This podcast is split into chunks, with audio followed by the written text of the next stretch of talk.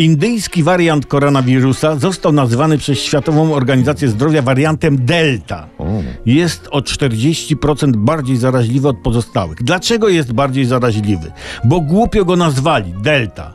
Delta brzmi jak jednostka amerykańskich komandosów. I patrzcie, co się dzieje. Jak taki wirus usłyszał, że jest Delta, to wypiął pierś. Tak. Zapuścił czarne loki, założył czerwoną opaskę na włosy, pomalował mordę w czarne paski, Rambo za Panzerfaust szarpany, nabrał pewności siebie i dalej zaczął zarażać jak oszalały.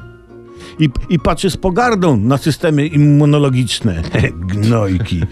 No, dlaczego bohater psów nazywa się Franz Maurer, a nie Walduś Wydmuszka czy Antoś Kiesuszko? Bo nie byłoby filmu. Dlaczego czołgi nazywa się Tygrys, Pantera, Twardy, a nie Pszczółka, Szczeniaczek, Lufencja? Bo nikt by się ich nie bał.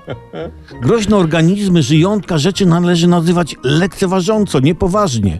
Taki wirus COVID-a nie należy nazywać Delta czy jakoś tak, ale raczej nadawać im nazwy typu ciupciuszek, kopytko, paciorek, paputek z pipetką, o... Delta. Też wymyślili. Hitler niech go nazwą, to nas wszystkich pozabija.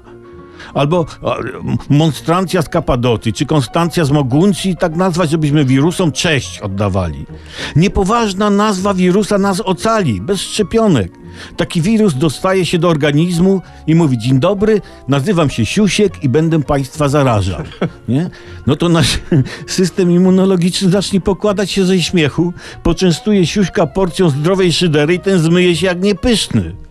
To ważne, słuchajcie, to ważne, by, jak napisał Norwid, odpowiednie dać rzeczy słowo.